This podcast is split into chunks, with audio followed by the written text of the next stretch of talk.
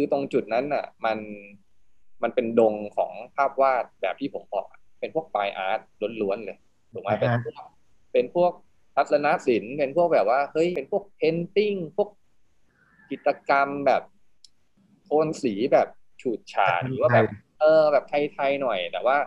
พอเดินเข้าไปว่าจะเห็นร้านของบิ๊กเนี่ย ที่มันเด่นกว่าของคนอื่นเขาเพราะว่ามันมีความเป็นร่วมสมัย มันไม่ซ้ำกับใคร พูดในมุมของคนที่ไปเดินเล่นแล้วกัน หรือว่าคนที่ไปเดินหาซื้อของอะ ผมก็จะเข้าร้านบิ๊กนะ ถึงแม้ผมจะซื้อ หรือจะไม่ซื้อก็เถอะผม ผมคิดว่าอันนี้เป็นข้อดีที่บางทีเราอาจจะคิดว่ามันอาจจะไม่ถูกจุดก็ได้แบบเฮ้ยทำไมมึงไม่ไปขายอยู่ตรงโซนอื่นไอไอตรงโซนที่มันเหมาะกว่านี้ ไม่ได้ตั้งใจเลย ไม่ได้ตั้งใจเลย แล้วก็ไม่ได้คิดไม่ได้มีแบบหลักการว่า อย่างอย่างที่เล่าไปว่ามันบังเอิญล้วนๆเลยว่าเราต้องการเอารูปไปแต่งร้านเฉยๆอะไรเงี้ย แต่ว่าตอนนั้นน่ะ ตอนนั้นเราไม่เคยไม่เคย ไม่เคยเห็นโครงการนี้ในสวนจตุจักรเลยนะอืม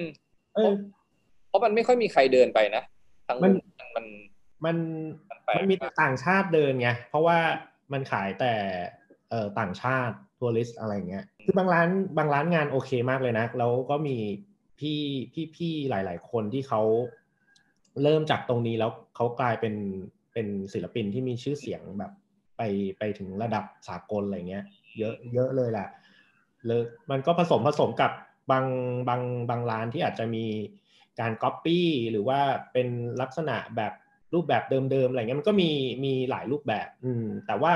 ตรงนั้นน่ะมันไม่มีใครที่ทำงานเป็นในลักษณะที่เป็นกราฟิกไงโชคดีอะที่ที่ที่ไปอยู่ตรงนั้นได้อะไรเงี้ยด้วยความบังเอิญด้วย อืม หลังจากนั้นก็เลยแบบได้งานได้งานจาก project จาก ลูกค้าต่างชาติอะจากตรงนั้นอะเยอะมาก ที่ไหนบ้างฮะมีหลายประเทศเลยนะ มีแบบ gallery gallery ที่ฝรั่งเศสเยอรมันเนเธอร์แลนด์อะไรเงี้ย คือเขามาเดินเที่ยวมาเดินเลือกเลือกเลือกเลือกดูดูงานปุ๊บเขาก็เลยเข้ามาติดต่อเรา ใช่ใช่จากร้านจะจะมีจะมีลูกค้าหลาย ๆ ประเภทนะ แต่ว่าจะมีสองประเภทหลัก ๆ ก็คือเป็นเป็นแกลลี่ที่ที่เขามีแกลลี่อยู่แล้ว แล้วเขามาเดินด้วยความตั้งใจจะหางาน ไปไปจัดแสดงด้วยหรือว่าไปไปขายอะไรเงี้ย แล้วก็จะมีอีกกลุ่มหนึ่งก็คือเป็นทัวริสต์แต่ว่า tourist บางคนเขาอาจจะมี connection แล้วเขาไปบอกต่อเพื่อนเขาหรือว่าคนที่เขารู้จักที่เป็นแกลลี่อะไรเงี้ยหรือว่าเป็น agent อีกทีหนึ่งอะเป็นค่ายเพลงที่ญี่ปุ่นอะไรเงี้ยอันนี้แปลกมากเลยแบบว่ามาเจอเราแล้วก็แบบหลังจากนั้นอีกสองปีเขาก็ให้ตั๋วเราบินไปญี่ปุ่นไปไปทำงานให้กับเขาอะไรเงี้ยก็คือให้ ได้ทำเป็นปกซีดีป่ะฮะเพลงใช่ใช่เป็นปกซีดีหลายหลายอัลบั้มเหมือนกันนะคือเป็นเป็นอะไรที่มันเกินแบบจินตนาการไว้เยอะมากอะอืมไปไปเจอเอเจนซี่โฆษณาของสิงคโปร์ซาชิซาชิเออเราเขาก็มาเจอเราจากจากที่เนี่ยครับ แล้วก็แบบอืมได้ไปร่วมงานทำงานให้กับ Agoda ออฟฟิศของ Google ที่ที่กรุงเทพอะครับอะเขาเขาก็เจอเราที่นี่เหมือนกันนะ แล้วเราก็ได้ ได้ทำงานไปติดที่ที่ Google อะครับถือว่าคุ้มค่ามากนะ ถือว่าได้เจอแบบแบรนด์ใหญ่ ๆ กับพวกต่างชาติที่มีพื้นที่ที่เอื้อให้เราแสดงงานหรือว่าใช่ได้เออได้ผลิตชิ้นงาน มามาด้วยดวงแท้ๆเลยอะ พอพูดถึงตลาดนี่แหละ มีภาพเก่า มีอันที่บิ๊กถ่ายใหม่ด้วย ก็เห็นว่าบิ๊กมีความสนใจทางด้านสตรีทโฟโต้อยู่ ผมก็เห็นบิ๊กถ่าย แล้วก็บิ๊กเอามาคอลลาจเป็นแบบคล้ายๆ ภาพเมือง บางทีก็ต่อกันเป็นแบบภาพคนด้วยแบบสเกลใหญ่ๆ ตัวชิ้นงานที่บิ๊กเอามา collage เนี่ยนอกจากบิ๊กถ่ายเองเนี่ยบิ๊กก็คงใช้แบบไม่รู้นะ ใช้ iPhone ใช้กล้องดิจิตอลหรือเปล่า หรือว่ามีเทคนิคอื่นๆ ที่เราหาภาพพวกเนี้ยมาได้ยังไงบ้าง เพราะว่าผมรู้ว่าบิ๊กสะสมพวกหนังสือด้วยไง ก็อยากให้บิ๊กเล่าให้ฟังหน่อย มันจะแบ่ง digital collage กับที่มันเป็นเป็น hand collage ไอ้ digital collage ก็คือมาจากภาพภาพที่เราถ่ายด้วยกล้อง กล้องดิจิทัลเนี่ยแหละครับ เวลาในเวลาไปเที่ยวต่างประเทศหรือว่าเราจะถ่ายไว้ใช้ทำงานจริง ๆ ที่ที่กรุงเทพอะไรเงี้ยก็ก็ใช้ใช้จากกล้อง แล้วก็ถ่ายเองเป็นชิ้นงานเป็นแมททีเรียลหลัก แต่ไอตอนแรกอะที่ชิ้นงานที่เป็นดิจิตอลคอลลาจเนี่ยมันมันไม่ได้ตั้งใจจะให้มันเป็นงานงานคอลลาจนะ มันมาจากความที่เราแบบถ่ายรูปไม่เก่งอะ ถ่ายให้มันจบในในในรูปเดียวอะเฟรมเดียวสวยๆอะคือทำไม่ได้ทำไม่ได้แล้วก็แบบว่าตอนนั้นต้องต้องทำเอ่อเป็นภาพประกอบในหนังสือทีสิทเราเองนี่แหละ ก็เลยว่าเออเราก็เอามาต่อกันก็ได้นี่หว่า อันนั้นน่าจะเป็นเป็นที่มาเลยว่ามันไม่มันมาจากจุดอ่อนของเราอะที่เราถ่ายรูปรูปไม่สวยอะก็เลยต้องใช้หลาย ๆ รูปมารวมกัน ซึ่งมันก็ กลายเป็นแข็งไปใช่ไหมฮะเออก็ก็ไม่ได้คิดว่าจะจะมามาต่อทางทางด้านเนี้ยนะเออ แล้วก็แต่ก็ เออ พอทำแล้วแม่งสนุกว่ะ เราชอบถ่ายรูปแต่ถ่ายไม่เก่ง เราก็ถ่ายเป็นชิ้นชิ้นๆไป ถ่ายเป็นชิ้นชิ้นๆไปแล้วก็ค่อยเอามาต่อกันหรือว่าเราไม่มีเวลาไปถ่ายแบบ ตั้งกล้องแบบละเมียดกับการปรับค่าตัวเลขต่างๆ แล้วอะไรเงี้ย ก็ในระหว่างการเดินทางไปทำงานหรือว่าไปหาลูกค้า ก็ใช้วิธีการ snap ซึ่งมันก็เอื้อกับเอื้อกับชีวิตประจำวันเราอะให้แค่ไอโฟนหรือว่าพวกพวกตัวเล็กๆดิจิตอลส่วนใหญ่มันเริ่มเริ่มจากกล้องcompact ตัวเล็กๆครับ น่าจะเป็นแบบเอ่อ Sony Cyber แบตนอนอะไรพวกโซนั้นนี่ปะ Cyber-shot เออตอนอ๋อตอนที่แบบใช่นึกออกแล้วนึกออกแล้วกล้องดิจิตอลแรก ๆ เลยอะยี่สิบกว่าปีแล้วอะเออแล้วก็ตัว นี้ Cyber-shot ใช่ตอนนั้นมือถือยังถ่าย ถ่ายไม่ได้เลยมั้งน่าจะเป็นแบบหกร้อยคูณเจ็ดร้อยพิกเซลอะไรประมาณนั้นอะ คือภาพเล็กๆอะน่าจะเป็นยุคแบบไอ้พวกโนเกียที่เป็นแบบจอสีโนแรเกียกๆตอนนั้นโนเกียสามสามอยู่ อืมอืมใช่แล้วก็หลังๆมาก็ใช้ใช้หลากหลายนะครับ คือมีทั้งกล้องตัวเล็กแล้วก็กล้องตัวใหญ่ ก็มี iPhone ด้วย คือคือรู้สึกว่าพอมันมารวมกันแล้วอะ มันได้มิติเพิ่มขึ้นมากกว่าที่เราใช้กล้องประเภทเดียว ยี่ห้อเดียวอะถึงถึงเราจะช่วงแรกเราไม่ได้ปรับสีอะไรเลยเว้ยว่าคือแบบ คิดว่าเราแบบคิดว่ามันเป็นงานคอลลาดเราไม่ได้รีทัชอะไรเงี้ยเออก็แบบพยายามจะไม่ปรับเดิมสีเดิมเลยเออเดิมๆเลย มุมองศายังไม่ปรับเลยอะ แบบมันจะแบบเบี้ยวๆมากๆเลยอะ สีก็แบบไม่ไม่ค่อยไม่สวยอะ เออ จนจนมาทำมาเรื่อยๆ เราก็เออเราเราเราคงต้องพัฒนาในจุดนี้บ้างอะไรเงี้ยก็ค่อยๆค่อยๆปรับมา อันนี้เป็นเป็น material ที่เป็นงานดิจิทัลอะครับ ที่ถ่ายเอง ส่วนที่เป็นงานเป็นภาพเก่าอะก็มาจากของสะสมเลยพวกสื่อสิ่งพิมพ์เก่าๆที่เราสะสม เก็บสะสมมาอะไรเงี้ย เป็นหนังสือเป็นซองเป็นภาพถ่าย ตอนแรกภาพถ่ายยังไม่มีส่วนใหญ่เป็นหนังสือก่อนเป็น magazine เก่า อืม แล้วก็เป็นเป็นการตัดด้วยมือเลยไม่ได้ไม่ได้ใช้ Photoshop ก็ก็คืจะแบ่งเป็นสองสองประเภทหลัก ๆ ที่เราทำจริงๆเนี่ยจริง ๆ งานงานงานจำนวนงานน่ะดิจิตอลจะน้อยกว่าด้วยนะ แต่ว่าน่าจะมันจะได้น่าจะได้รับผลตอบรับที่ดีมากกว่างานที่เป็นงาน hand collage นะครับ ก็เลยได้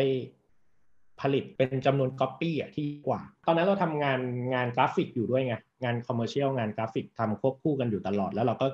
พอเห็นว่าเสาร์อาทิตย์อะเราไม่ได้ไปเที่ยวไหนอะจะไปเที่ยวอีกทีก็คือตอนตอนกลางคืนหรือว่าไปเดินตามตลาดนัดตอนกลางคืนอะไรอย่างเงี้ยตอนกลางวันเราก็รู้สึกว่า เอ้ย เราโอเคนะ เราไปไปหารายได้เสริมจากจากตรงเนี้ย ก็เลยคิดว่าเออเนี่ยแม่งเป็นสุดสัปดาห์โปรเจกต์ทำเสาร์อาทิตย์ไปขายของขายงานตัวเองทำโปรเจกต์แล้วก็ไปขายที่ร้านตัวเอง เอ้ยมันก็ตอบโจทย์ดีนะ แล้วก็เป็นเป็นรายได้เสริมนะตอนนั้น จนแม่งกลายเป็นรายได้หลักแทนแล้วเปิดอยู่นี่ก็ยังเปิดอยู่พอโควิดโควิดนี่ไม่ไม่ไม่ไม่ได้ไปขายมาไม่ได้ขายแล้ว แต่ว่ายังเปิดอยู่นะครับอ่าอ่าฮะก็คือบิ๊กเปิดที่สวนนี่มากี่กี่ปีแล้วนะฮะทั้งหมดโอ้ตั้งแต่ปี2008มั้ง2008หรือ2009เนี่ยแหละครับ ก็ประมาณราวๆสิบเอ็ดสิบสองปี จากจังหวะที่แค่เอารูปไปแต่งร้านเฉยๆกลายเป็นเปิดร้านมาร่วม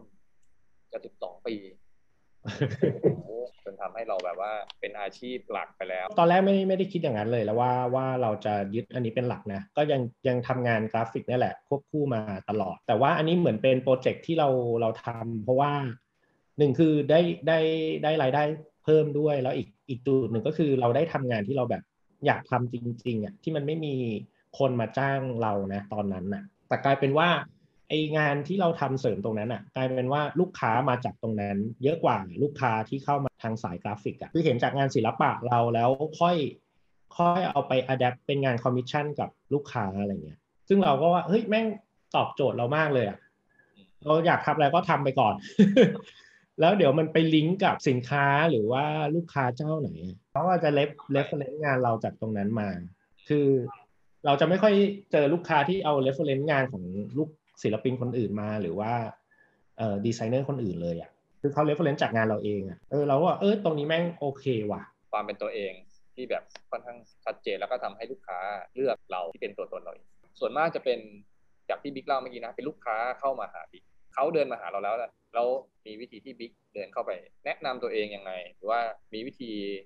หาลูกค้าใหม่ๆยังไง ถ้าแบบว่าเขาไม่ได้เดินมาเจอเราเองต้องบอกก่อนเลยว่า ไม่เคยไปหาลูกค้าเลยเออแต่ว่าการหาหรือว่าการที่ได้ลูกค้าเพิ่มน่าจะมาจากการที่เราไปแสดงนิทรรศการไปลงงานใน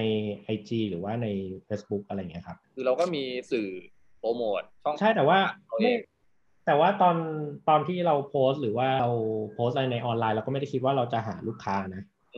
เออเราเราแค่แบบว่าอยากอยากบันทึกแล้วก็อยากแชร์อยากแชร์ผลงานมากกว่า คน ลูกค้าส่วนใหญ่เขามาให้เราทำงานต่ออะเขาจะเข้าในเว็บไซต์เรามากกว่านะเขาไม่เจอในเว็บไซต์อะ เราถามมาเยอะมากเลยคือเขาแบบว่า search ใน Google ไว้แล้วแม่งเจอในเว็บไซต์เราขึ้นมาตลอด ตอนแรกตอนแรกไม่ได้เป็นเว็บไซต์ตอนตอนแรกเป็นแค่เราใช้ Blogspot แล้วก็ไปเจอลูกค้าคือเราเราจะ feedback จะถามกับลูกค้าตลอดว่าเอ้ยเจอรู้จักเราได้ยังไงอะไรเช็คหน่อย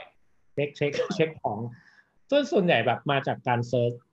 search เจอเราใน Google อะหมายถึงว่าเขา search รูปหรือว่าเขา search ชื่อ search ประเภทงาน แล้วก็จะมีลูกค้าที่เป็นแบบ เป็นต่างชาติที่เขาอาศัยอยู่บ้านเราอะ แล้วพอพอเขาอะไปเห็นของบ้านเพื่อนอะ เราก็จะได้จากตรงนั้นอะ เยอะเยอะเหมือนกัน คือไม่ได้มีหลักการในการหาเลยกลับมาที่คำถาม ก็เลยพยายามทำเว็บไซต์ให้มันแบบค่อนข้างครอบคลุมงานเรานิดนึงไอ้เมื่อกี้ที่บิ๊กเล่ามาผมจำได้ว่ามีอันอาจจะเคยเล่าให้ผมฟังนะแต่ว่าพอดี บิ๊กเนี่ยเคยเล่าผมฟังว่าบิ๊กเคยได้งานจากไทยไปด้วยใช่ไหมใช่ไม่ได้ลงงานด้วยอะน่าจะเป็นเพื่อนของเพื่อนครับ เพื่อนของเพื่อนแล้วเราก็เป็นเพื่อนไปรู้จักเขาใน Facebook แล้วก็คงให้งานเรามา เราจำรายละเอียดไม่ได้นะ แต่คุยกันอยู่สักพักหนึ่งอะคุยกันเรื่องอื่นแหละคุยเรื่องทั่วไปแหละแล้วแล้วเขาเขากำลังจะทำเขามีร้านอยู่แล้ว ร้านเป็นร้านชาบู ที่บ้านเขาคงมีหลายธุรกิจอะ แล้วเขากำลังจะทำเป็นเหมือนบริษัทที่ทำพวกป้ายบิลบอร์ด แล้วเขาก็รู้ว่าเราทำงานทางด้านกราฟิกอะ graphic design เขาก็เลยแบบว่าเฮ้ยทำได้เปล่าอะไรเงี้ย ก็เลยได้งานมาจากไฮไปใช่ประหลาดมากถือว่าน่าจะเป็นคนแรกที่ผมเคยได้ยินว่าแม่งได้งานจากทางช่องทางเนี้ยผมว่ามันจริงๆก็พูดได้ไม่เต็มปากเพราะว่าเป็นเหมือนเป็นเหมือนเพื่อนให้งานแล้วแหละ เพราะว่าเราไม่ได้ ไม่ได้รู้จักโดยตรงแบบ เจอปุ๊บ ได้งานเลยอะไรอย่างเงี้ยตอนนี้ธุรกิจเขาก็ยังทำอยู่นะอ๋อเหรอเออไอ้ร้านชาบูเนี่ยเหรอร้านชาบูกับ เอ่อเขาอะใช่กับบิลบอร์ดเขาอะครับพอหลังนั้นปุ๊บบิ๊กก็ไปทำที่ King Power พอออกจาก King Power ครับก็ก็ยังทำงานเป็นฟรีแลนซ์อยู่สักระยะหนึ่งแล้วก็ตอนนั้นก็ได้งานขายงานได้ค่อนข้างเยอะแล้ว แล้วก็มีมีไปแสดงงานบ้างแหละ ก็รู้สึกว่าเออเราทางด้าน ทางด้านการเงินเราพอจะอยู่ได้แล้วพอที่จะแบบไม่เดือดร้อนอะ่ะแล้วก็ตอนนั้นได้ได้มีโอกาสไปเป็นอาจารย์สอนที่มกรุงเทพคู่กับพิสิทธิ์วุฒิพัฒน์ก็เลยเป็นจุดเริ่มต้นที่ให้ให้ให้เกิดยูนิฟอร์มขึ้นมา เป็นยูนิฟอร์ม The Uniform Design Studio เริ่มต้นปี 2013 แต่ว่าในในช่วงที่ทำยูนิฟอร์มเราก็จะมีโปรเจกต์ ส่วนตัวเราทำควบคู่ไปด้วยอยู่ตลอดตลอด ช่วงที่ทำยูนิฟอร์มก็จะได้เออก็จะได้ skill เพิ่มในการจัดการพนักงาน หมายถึงว่าดูแลพนักงาน เพราะว่ามีทีมใช่มีทีมแล้วมีทีมน้องมีมีมีมีน้องในทีมเลยมีน้องในทีมใช่ แล้วก็มี partner แล้วก็มีมีงานที่มันขยายสเกลจากที่เคยทำทำมา เพราะว่ามันเป็นในรูปแบบเอ่อบริษัทแล้วแต่ตอนแรกตอนแรกเริ่มต้นอะไม่มีพนักงาน ไม่มีพนักงานประจำเลยนะครับ ก็คือมีเรากับพี่ซิดนั่นแหละค่อยๆขยายมาตามสเกลเอ่อสเกลงานที่มันได้รับมาครับ แต่ว่าปัจจุบันเราปัจจุบันเราไม่ได้ทำแล้วเราเพิ่งออกมาย้อนกลับมานิดนึงถึงพวกคอนไลน์ภาพถ่ายพวกโฟโต้ผมก็จะเห็นบิ๊กถ่ายมาบิ๊กจะมีถ่าย street photo มันทำให้ผมก็มีความสนใจอยู่เหมือนกัน ผมถ่ายอยู่พักหนึ่งเออก็สนุกดี ก็มีโพสต์ไปบ้างนิดหน่อยอยู่ในกลุ่มเลยครับได้ pin ด้วยได้ pin ด้วยจนพอวันหนึ่งได้ pin ละผมเลิกถ่ายละผมว่าดูของคนอื่นแม่งสนุกกว่า คือมันหลากหลายแหละ แต่ว่าบางคนก็มุกมันจะเริ่มซับซ้ำละผมก็เห็นที่บิ๊กถ่ายบิ๊กบิ๊กก็ยังมีถ่ายอยู่บ้าง ที่ผมเห็นนะแล้วก็จนครั้งล่าสุดเนี่ย ผมเห็นมีสองงาน คือมันเป็นงานต่อยอดแหละบิ๊กทำ exhibition อยู่อัน ผมไม่แน่ใจมันจะอ่านว่า last album หรือ lost album อะไรก็แล้วแต่อยากให้บิ๊กเล่าถึง งานชิ้นนี้เพราะผมรู้สึกว่ามันมันเหมือนเป็นงานที่ต่อยอดไปนะจากรุ่นแรกการทำงาน แล้วก็ขยับมาจนถึงช่วงกลางหรือว่าณปัจจุบันเนี่ยถือว่าเป็นงานชิ้นล่าสุดด้วยเป็นโปรเจกต์ใหญ่ด้วยครับก็จริง ๆ แล้วขอเล่าย้อนนิดนึงเพราะว่าในช่วงเวลาทำงานอะไรเงี้ยครับมันจะมีความสนใจของแต่ละคนมันจะเกิดขึ้นในระหว่างทางในในช่วงแต่ละช่วง เช่นแบบว่าบางคนชอบดูหนัง ก็จะไปอินกับอะไรบางเรื่อง จากตรงนั้น หรือว่าบางคนไปเล่นกีฬาแล้วมันมันมีผลกระทบกลับมาในในรูปแบบงานเขาได้เหมือนกันอะไรเงี้ยผมก็ก็เป็นเป็นทำอย่างนั้นพยายามจะทำอย่างนั้น พยายามจะหาอะไร หาข้อมูลใหม่ ๆ หรือว่ากิจกรรมเออเรียกว่ากิจกรรมแล้วกันกิจกรรมที่เราสนใจแล้วเราสามารถมาปรับใช้กับงานเราได้อะไรเงี้ยครับไอสตรีทโฟโต้เนี่ยมันมาจากน้องฝึกงานคนหนึ่ง มันมาเปิดเพจ Street Photo Thailand ให้เราดู เออ แล้วเราก็ เฮ้ย ไม่ไม่เคยเห็นภาพอะไรอย่างนี้เลยว่ะ ภาพมันแบบมันดูตลก ดูครีเอทีฟด้วย เออ แล้วก็แบบว่าไม่ต้องไม่ต้องจัดแสง ไม่ต้องอะไรมากมาย ใช้การวิธีการ snap ใช้ความไว ทักษะด้วยด้วยความไวเป็นหลักอะไรเงี้ย แล้วก็วิธีคิดจากในหัวแล้วก็เฮ้ย อันนี้แม่งน่าสนใจว่ะ ก็เลยฝึก ตอนนั้นเป็นเป็นเป็นเหมือนกิจกรรมงานอดิเรกเลยแหละ เป็น hobby เลยไปซื้อหนังสือมาอ่านไปเข้ากลุ่ม แล้วก็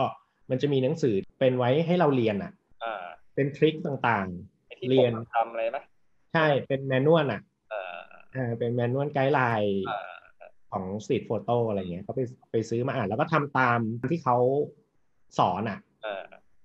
แล้วก็ไปเข้าในกลุ่มแล้วเวลาเราลงรูปแล้วมันแบบ เอ้ยมีคนมาชอบรูปเราว่ะอะไรอย่างเงี้ย ก็รู้สึกชอบดีอ่าใช่ใช่แต่แต่จะจะตรงกับวาเลยรู้สึกว่า เออพอถ่ายไปเรื่อยๆ แล้วมันจะรู้สึกว่างานมันจะไปคล้ายๆ มันจะเป็นมุกเดิมๆ เป็นการต่อหัวต่อหางหรือว่าเจอ frame ดีๆ แล้วเราก็รอตกปลารอ fishing ให้ได้ได้ภาพดีๆ ขึ้นมารอ subject รอ object มาอะไรเงี้ย แล้วก็พวก contrast เล่น layer มันก็จะมีมุกอยู่ประมาณหนึ่งแล้วแบบพอเราถ่ายไปเรื่อยๆ มันจะมีความรู้สึกว่า เออเรา โอเคละเราเราโอเคแล้วเราเราได้รูปเรารูปเราได้พินแล้วเว้ยเรารูปเราได้พินจากคุณหนิงแล้วเราก็เอ้ยโอเคแล้วถึงถึงจุดแล้วพอละเราไม่ได้คิดอย่างนั้นนะว่าว่าเราพอนะก็ยังชอบอยู่แหละ แต่ว่าไม่ได้เอาไปโพสต์แล้วอ๋อถ่ายแบบเล่นๆถ่ายแบบเล่นๆแล้วแล้วก็ ดันไปเจอ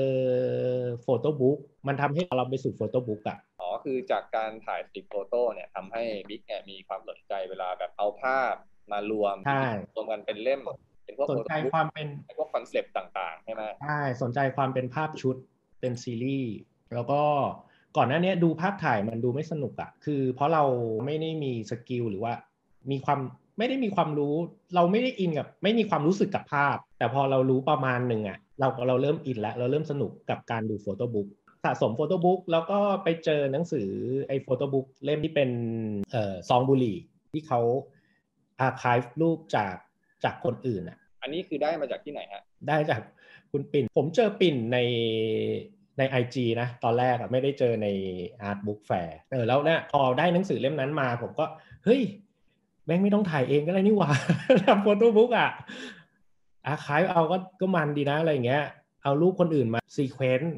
มาร้อยเรียงใหม่ แล้วให้มันเป็นเป็นในรูปแบบของเราเป็นเนื้อหาเราอะจากของที่เราสะสมหรือว่าของที่เราไปเจอมาจากคนอื่น เออแล้วก็เฮ้ยแม่งก็คืองาน collage ชิ้นหนึ่งเลยแหละ ก็คือ ไม่ได้จำกัดแค่ภาพถ่ายด้วยซ้ำอะไรที่เป็นสิ่งพิมพ์เป็นกราฟิกก็สามารถเอามาผสมและใช่ติดตามว่ามันทได้หมดเลยเดียวกันใช่แล้วก็เลยแบบว่า คือไอ้เล่มนั้นอะเขาเหมือนไปประมูลฟิล์มมามั้งไปเจอเอ่อประเพณีประเพณีหนึ่งธรรมเนียมหนึ่งที่บ่าวสาวจะปฏิบัติต่อกันในวันแต่งงานคือจุดบุหรี่ให้ให้กันและกัน แล้วเขาก็ทำรูปเล่มเป็นซองบุหรี่จริง ๆ เลยดูเออแล้วก็มีเออแล้วก็มีรวมเล่นเป็นเป็นคอตตอนใหญ่ด้วยก็มี เออแล้วเฮ้ยแม่ง สนุกมากเลยว่ะ กับการทำ photobook ด้วย หรือว่าวิธีการคิดงานให้มันเป็น sequence หรือว่าเป็นโครงออกแบบโครงสร้างหนังสืออะไรเงี้ย ก็เลยเป็นจุดเริ่มต้นที่เราเอารูปที่เราอะสะสมอยู่แล้ว รูปเก่าของคนอื่นที่เราไม่รู้จักอะอ่าฮะคือเรามีอยู่แล้วเยอะไงแต่ว่าไม่ได้ไปทำอะไรกับมัน ดูอย่างเดียว ดูแล้วก็ตอนแรกชอบพวกหน้าปกของปกอัลบั้มซองฟิล์มอ่าแล้วก็พวก ฟิล์มสไลด์ที่ที่ได้จากวาด้วยครับ แล้วก็เออตอนแรกไม่ได้สนใจรูปเท่าไหร่ พอมามาถ่ายรูปแล้วอะ่ะ เราก็เลยเออสนใจในในรูปภาพพวกนั้นมันมันน่าแปลกที่มันแบบว่า เราไม่รู้ข้อมูลของคนอื่นอะ่ะแล้วเราก็จะพร้อมที่จะจินตนาการไปไปไหนต่อไหนด้วยความที่เราไม่รู้ข้อมูลในภาพนั้นๆอะ ทั้งรูปคนคู่กันหรืออะไรเราก็จะเดา ทั้งความสัมพันธ์ได้ถูกไหมใช่ทั้งะเหตุการณ์เราก็จะเดาว่า เอ๊ะปีนี้เราเดาว่ามันน่าจะเกิดปีพศอะไรคศอะไรโดยที่เราแม่งไม่ได้มีข้อมูลหรือว่าสามารถพิสูจน์หาอะไรได้เลย แต่ว่าเราก็จินตนาการไปเองใช่ไหมมันเหมือนการแต่งแต่งกรอนแล้วอะเหมือนแต่งกรอนแต่งนวัตแต่งนิยายแล้วอะจากจากรูปภาพอะนะแล้วก็มันมันไม่เหมือนณปัจจุบันที่แบบว่าเฮ้ยยื่นมือถือแล้วเฮ้ยมึงถ่ายให้กูหน่อย เดี๋ยวจะแอคแอคชั่นอย่างนี้นะอะไรเงี้ย อันนั้นแม่งต้องแบบว่ามันต้องมีตังค์พอสมควรนะ แบบถ่ายกล้องฟิล์ม แล้วก็แบบทำเป็นเหม่อเหม่อหรือเปล่า หรือว่าเราจะ action เพราะเพราะบางภาพที่แบบทำเป็นเหม่อเหม่อก็มีนะเออเออแล้วเฮ้ยแม่งน่าสนใจว่ะ ตอนนั้นแม่งเขาเขาคิดอะไรอยู่วะใครถ่ายให้เขาวะอะไรอย่างเงี้ยแล้วก็มันหลงทางมาเจอเราได้ไงวะรูปมันมีคุณค่ากับครอบครัวเขาอะกับเจ้าตัวกับเจ้าของจริง ๆ แต่ว่า เออเขาโดนลบมาเออข้ามน้ำข้ามทะเลมา ใช่ หรือว่าแบบ ลูกหลานเขาเผลอเก็บบ้านแล้วแบบย้ายบ้านแล้วลืมอะไรเงี้ย ตกมือตกจนตกมันมาถึงพวกตลาดพ่อค้ามือสอง หรือว่าตลาดมืดหรือว่าพวกรถซาเล้งที่เก็บของเก่าอะไรเงี้ย คือแม่งเยอะมากอะ่ะ แล้วเราก็สนุกกับการซื้อมาโดยตลอด แต่ว่าไม่ได้เอามาทำอะไรจนมาเจอไอ้หนังสือเล่มเนี้ยจุดประกายเราให้เราแบบทำ project นี้ขึ้นมา อะไรที่อยู่ในหัวนะแล้วก็ท้ายเรา เราเอามาผสมกับตัวเราเองแล้วก็แปลงออกมาจนจนมาเกิดนิทรรศการนี้จริงๆจริง ๆ ไม่ได้ตั้งใจเป็นนิทรรศการด้วยครับว่า คือตั้งใจจะทำเป็น photobook ก่อน เพราะว่าตอนนั้นอินกับ photobook นะฮะก็ไม่ได้คิดว่าอยากจะทำนิทรรศการ แล้วก็บังเอิญว่าบังเอิญว่ามีคนทำให้เราด้วยไง photobook อะไม่ได้เราไม่ได้แบบไปตีพิมพ์เองอะอ่าคือบังเอิญไปรู้จักสำนักพิมพ์89 Books เออแล้วเขาก็ ขอจะตีพิมพ์ให้อะไรเงี้ย อันนี้คือจากอิตาลีใช่ไหมฮะฝรั่งคนนั้นใช่ไหมใช่ฝรั่งฝรั่งที่มาเจอวาด้วย คือเขาชื่อเมาเมาโลจำชื่อไม่ได้ละเออชื่อเมาโลแล้วก็เขาอะมาแสดงงานที่พัดพงศ์เราไปดูงานเขาจากที่ไปทำอะไรที่พัดพงว่าฮะพี่จอกภาพพิมพ์พี่จอกภาพพิมพ์เขาชวนเราไปดูเขาชวนเราไปดูแล้วก็แนะนำเขาให้รู้จักอะเราก็เปิดงานให้เขาดู อันนี้น่าจะเป็นเหมือนการหางานเหมือนกันนะ โอ้บังเอิญกันนะก็คือว่าเขาไปพิมพ์งานกับที่ภาพพิมพ์ ไม่ได้พิมพ์งานด้วยครับเอาเหรอไม่ได้พิมพ์ด้วยเขาแค่รู้จักกันเฉยเขารู้จักอ๋อเขาไปเออเขาไปพิมพ์หนังสือที่ภาพพิมพ์ด้วยครับๆอ่าก็เลยชวนบิ๊กไปดูแล้วก็บังเอิญไปเจอเขากลับมาที่คำถามที่ว่าถามไปเมื่อก่อนก่อนหน้าเนี้ยว่าหางานยังไงอะเออนี่น่าน่าจะเป็นเป็นอีกวิธีหนึ่งคือเราแบบเออเราทำอย่างเงี้ย ก็เลยพยายามเปิดให้ให้คนที่เราคิดว่าเขาอะจะจะอาจจะชอบ งานเราได้หรือเปล่า หรือว่าอาจจะไปต่อยอดเป็นอย่างอื่นได้อะเราก็พยายามจะเปิดเปิดให้เขาดูนะ ว่าเราทำอะไรบ้างอะไรเงี้ยอืมคือดูแล้วเขาดูมีแนวโน้มที่เกี่ยวข้องกับงานเราได้ใช่ไหมเราก็จะแบบว่าแนะนำเอ้ยดูว่าเฮ้ยเนี่ยเราทำแบบนี้อยู่อยากได้ใช่อยากได้ฟีดแบ็กมากกว่าอยากได้ feedback ด้วยตอนตอนแรกอะนะอืมก็เลยไปเจอกับเปาโลเออคุณเปาโลอ๋อเปาโลแล้วก็ เออแวะได้แล้วเขาก็เอาไปตีพิมพ์จริง ๆ ด้วย อ่าอืมแล้วพอพอมันเสร็จเป็นรูปเล่มมาแล้วอะ เราก็เลยเฮ้ยแม่งอยากอยากทำให้มันเยอะขึ้น แล้วก็อยากทำเป็นนิทรรศการ แต่ว่าตอนนั้นน่ะเราเราก็ยังไม่ไม่รู้ว่าจะไปแสดงที่ไหนอะนะแล้วก็บังเอิญไปไปเจอเอ่อโซโกะที่สุขุมวิทซอยสามสองเนี่ย คือมันมีความเป็นบ้านเก่าอะเก่าแล้วก็เอามารีโนเวทใหม่จนเป็นแกลเลอรี่ที่แบบ ขนาดเล็กๆอะซึ่งเรารู้สึกว่า เอ้ยแม่งใช่เลยมันมันมีความเป็นครอบครัวคือเป็นเกี่ยวกับ Family เกี่ยวกับภาพถ่ายที่ที่ในชุดนี้ของเราอะคือถ้าไปแสดงที่ที่อื่นมันอาจจะดูยากยากไปหน่อยสำหรับเราด้วย แล้วก็อันนี้มันดูเข้ากับเนื้องานเรา ก็ก็เคยไปขอขอกับคุณฝนเจ้าของเลยว่าเออผมทำงานเนี้ยจะมีวิธีไหนแบบจะแสดงงานได้อะไรเงี้ย คือคืออยากแสดงที่เนี้ยต้องทำยังไงบ้างอะไรเงี้ย อืมก็คือแบบเข้าไปถามดื้อๆเลยอ๋อตอนนั้นไปเวิร์กช็อปนึกออกแล้วเราไปเวิร์กช็อปเขียน calligraphy Chalkboy อ่าเราไปเรียนเวิร์กช็อปใช่ไปเจอคุณฝนก็เลยเกิดงานชุดนี้ออกมา ใช้ระยะเวลาในการทำบิ๊กใช้เวลาช่วงที่ลูกหลับ ใช่ใช่คือโปรเจกต์นี้มันเริ่มตอนที่เราเป็นรู้ว่าเราเป็นเป็นพ่อคนอะคือด้วยมันเกี่ยวกับชีวิตเรานะ ตอนนั้นด้วยแล้วก็เกี่ยวกับ งานที่ทำอยู่มันลิงก์เนื้อหากันพอดีที่มันเกี่ยวกับครอบครัว เป็นอัลบั้มถ่ายครอบครัว แล้วเราก็กำลังกำลังมีครอบครัว คือมันก็เลยได้ได้ได้เรื่องของความกิจกรรมที่เราจะหาหากิจกรรมทำในตอนที่เราลูกหลับแล้ว หรือว่าภรรยาเราไปพักผ่อนแล้วอะอยากจะหากิจกรรมที่เราอยู่กับตัวเอง เพราะว่าตอนที่เขายังไม่หลับเราก็จะอยู่กับเขาตลอดเวลาไงก็เลยว่า เอ้ย กิจกรรมอันเนี้ยแม่งเข้า แล้วก็ใช้เวลาไม่เยอะกับ ต่อภาพอะนะทำตอนก่อนนอนดึกๆนานไหมครับเกือบสามปี เพราะว่าเราเริ่มทำตอนแฟนเราท้องอะเพราะว่าตอนนี้ลูกลูกเราสองขวบใช่ป่ะแล้วก็ย้อนไปเกือบสามปีสองปีกว่า แต่เก็บภาพมามันมาก่อนหน้านี้แล้วนะภาพถ่ายพวกนั้นนะครับ มันก็เลยได้เป็นเรื่องเรื่องส่วนตัวเราด้วย เป็นเรื่องของเรื่องของเราเองด้วย แล้วก็เป็นเรื่องของไออัลบั้มพวกนั้นด้วยที่มันเกี่ยวกับครอบครัวคนอื่น ครอบครัวคนอื่นกับครอบครัวเรา จริงๆ ตอนทำมันมันก็ไม่ได้คิด เรื่องให้มันสมบูรณ์แบบนี้นะ มันก็ค่อย ๆ ต่อยอดมาเรื่อยๆ พอทำไปแล้วมันก็แบบ เออไปผูกกับ ชีวิตเราได้ไปผูกกับเนื้อหาอย่างอื่นได้จะได้เราคุยกันในช่วงที่จบการแสดงไปแล้ว มีว่าจะเอาไปโชว์ที่อื่นอ๋อเนี่ยที่ที่วาถามเรื่องเลนเคาเจอร์ครับ มีเราเห็นการประกวด เราไม่เคยส่งประกวดเลยนะ ที่เป็นภาพถ่ายอะเราเห็นหัวข้อมันตรงมาดีอะหัวข้อมันชื่อว่าคือโฮมแล้วเราว่ามันตรงมากเลยแต่มันอาจจะไม่ใช่เป็นภาพถ่ายร้อยเปอร์เซ็นต์ใช่แต่ว่าก็ลองดูก็ลองส่งดู ไม่ไม่มีอะไรเสียถ้าถ้ามันใช่ก็คือใช่ เออแล้วส่งไปปุ๊บแม่งก็ได้แบบว่าถูก pick up จาก editor ที่เป็นกรรมการอะเลือกขึ้นมามารีวิว ไม่ไม่ถึงกับรีวิวเป็นเป็นแบบว่า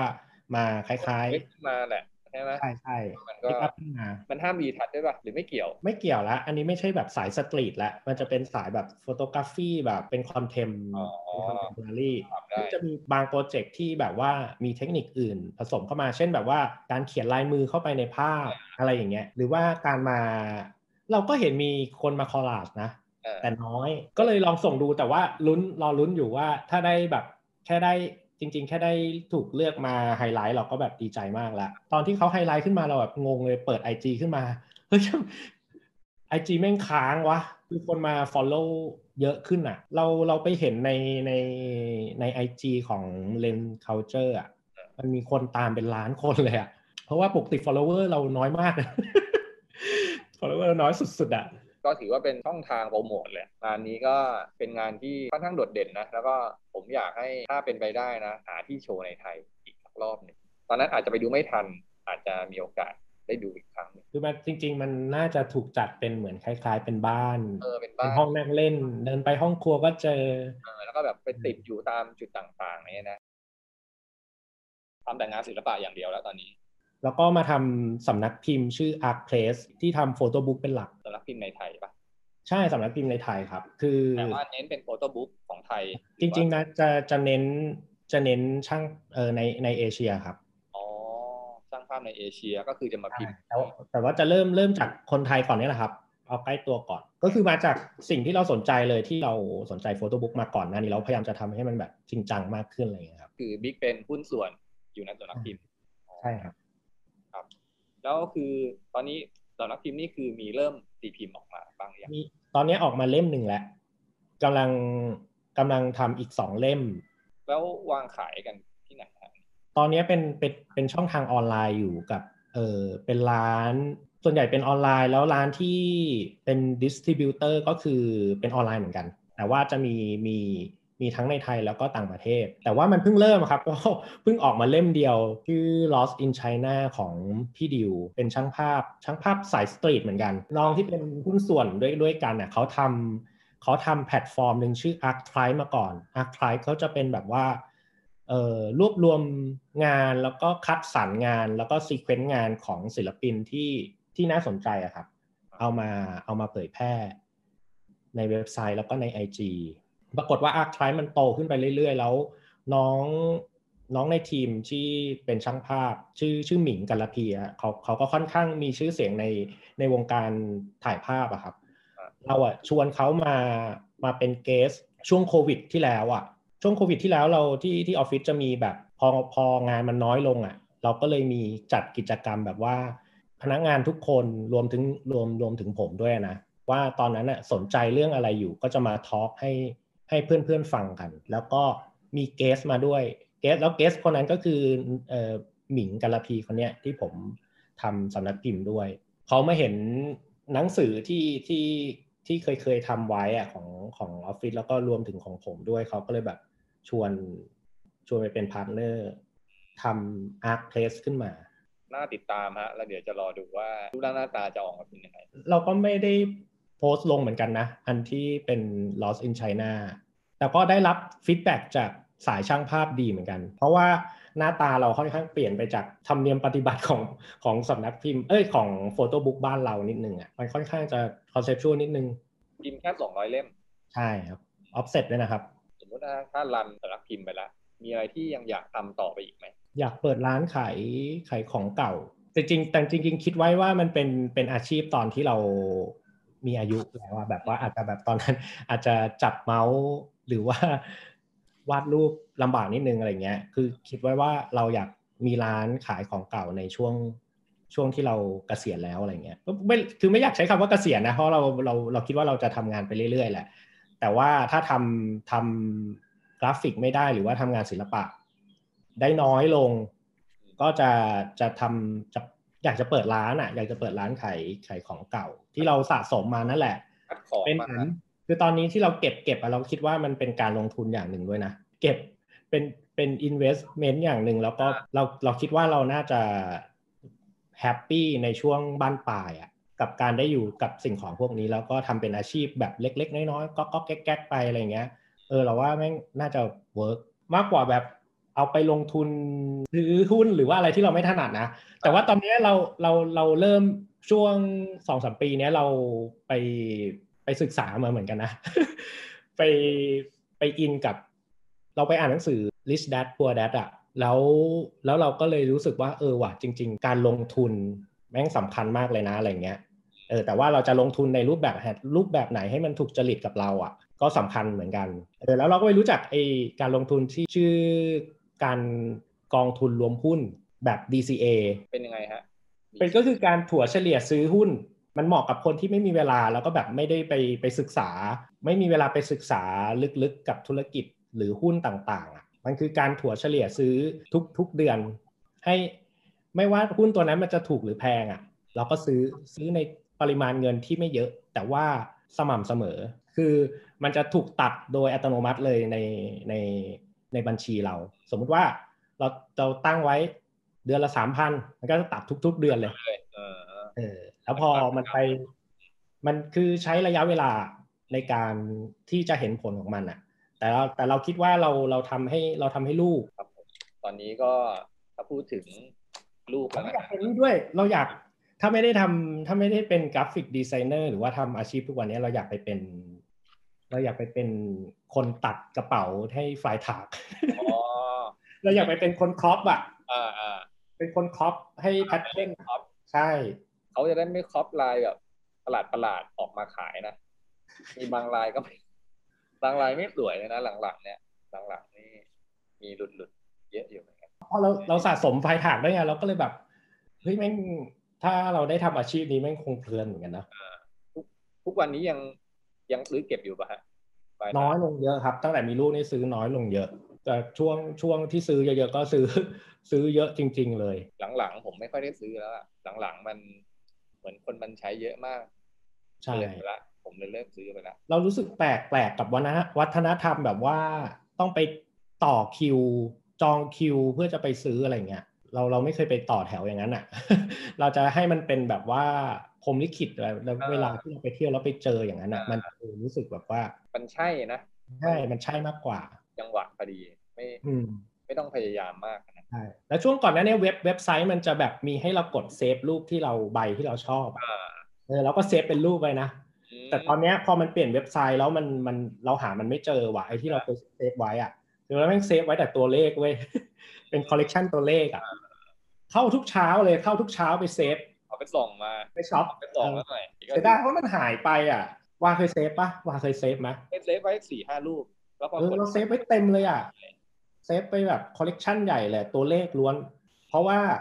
แม่งหาซื้อยากเนอะกว่าเราจะเจอใบที่แม่งเจอตัวเลขอะไรอย่างเงี้ยเรื่องนี้ยากยากการลงทุนเผื่ออนาคตให้ลูกด้วย ตอนนี้ลูกก็สองขวบละสองขวบ ดินแดนเป็นเด็กผู้ชายน่ารักดินแดนบอยอยู่ในไอ IG จีนะฮะน่ารักครับน่ารักทิ้งท้ายเรื่องนิดนึงฮะว่าตอนนี้มีงานอะไรที่อยากให้เราติดตาม หรือว่ามีงานอะไรที่กำลังจะพับลิกออกมาฝากผลงานทิ้งท้ายเรื่องนิดนึงสำหรับใครที่ติดตามอยู่แล้วก็เผื่อมีอะไรที่สามารถเชื่อมโยงกับงานหรือว่าคอนเน็กกับบิ๊กได้อะไรเงี้ยก็เผื่อจะเป็นประโยชน์สำหรับทั้ง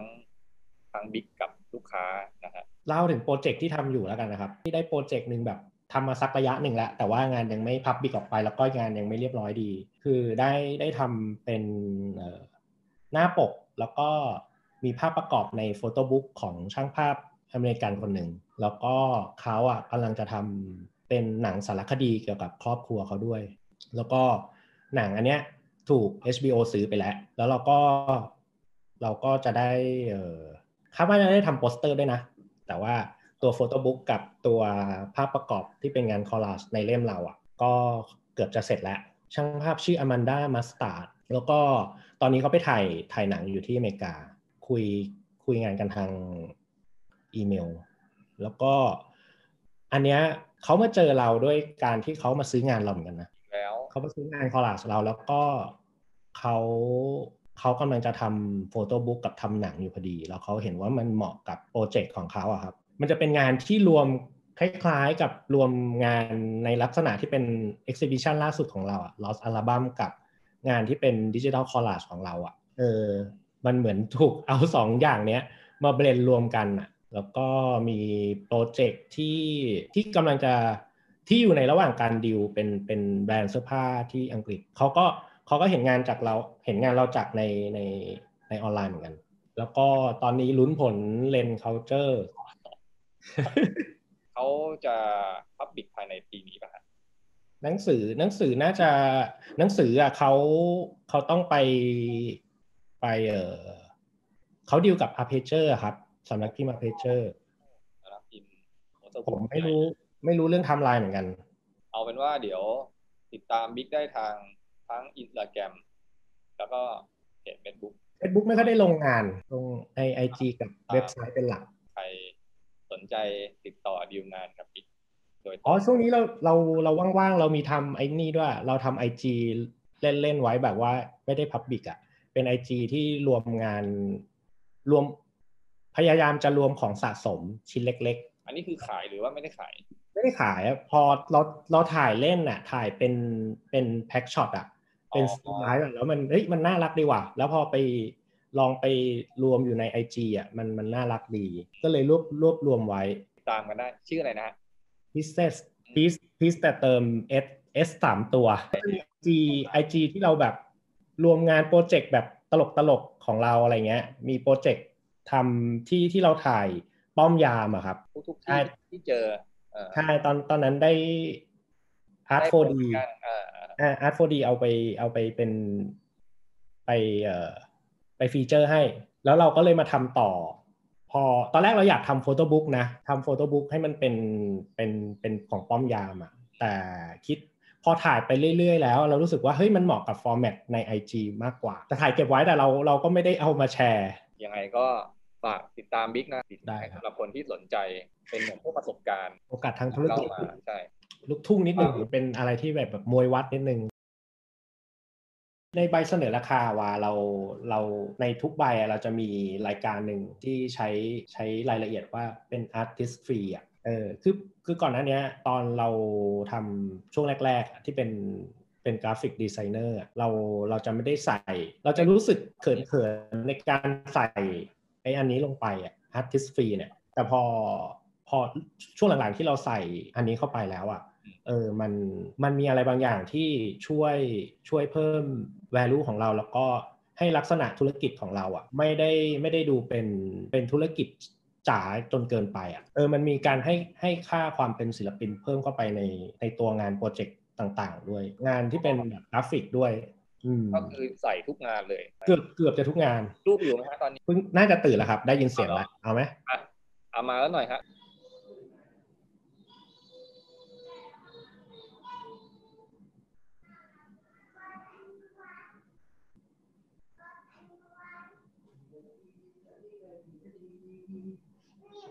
ฮะหนีบไว้หนีบไว้เลยดีดาดีดาดีดาดีเซฮัลโหลนะวาอีกรอบนึงยีแดนเซฮัลโหลยังมีอะไรอยากพูดกับนาวาไหมทิ้งท้ายหน่อย มีคนมาส่งของด้วย มีใครอันใหม่ มีใครมีมีคนมาส่งของเหรอครับ มีใครมีใครมาส่งเหรอครับ พอดแคสต์รายการนี้นะครับ ดัดแปลงมาจากคลิปวิดีโอของรายการเราที่ลงใน YouTube นะครับ ในวิดีโอเนี่ยจะมีภาพตัวอย่างงาน แล้วก็ภาพประกอบอื่นๆ หากสนใจรับชมเป็นวิดีโอรบกวนติดตามเราในช่อง YouTube ด้วยนะครับ รายการ My Your Business นะครับ เป็นรายการพูดคุยกับนักออกแบบ หรือคนทำงานในอุตสาหกรรมสร้างสรรค์ ผลิตโดยบริษัท Pink Blue Black and Orange นะครับ ด้วยความร่วมมือกับสมาคมนักออกแบบเรคสินไทยหรือไทก้าครับ ขอบคุณทุกท่านนะครับที่ติดตามฟัง แล้วก็รบกวนไปติดตามชม รายการตอนอื่นๆ จากแขกรับเชิญท่านอื่นๆ ในเพจของเราใน Facebook แล้วก็ในช anel ของเราใน YouTube ด้วยนะครับ พบกันใหม่กับตอนหน้าสวัสดีครับ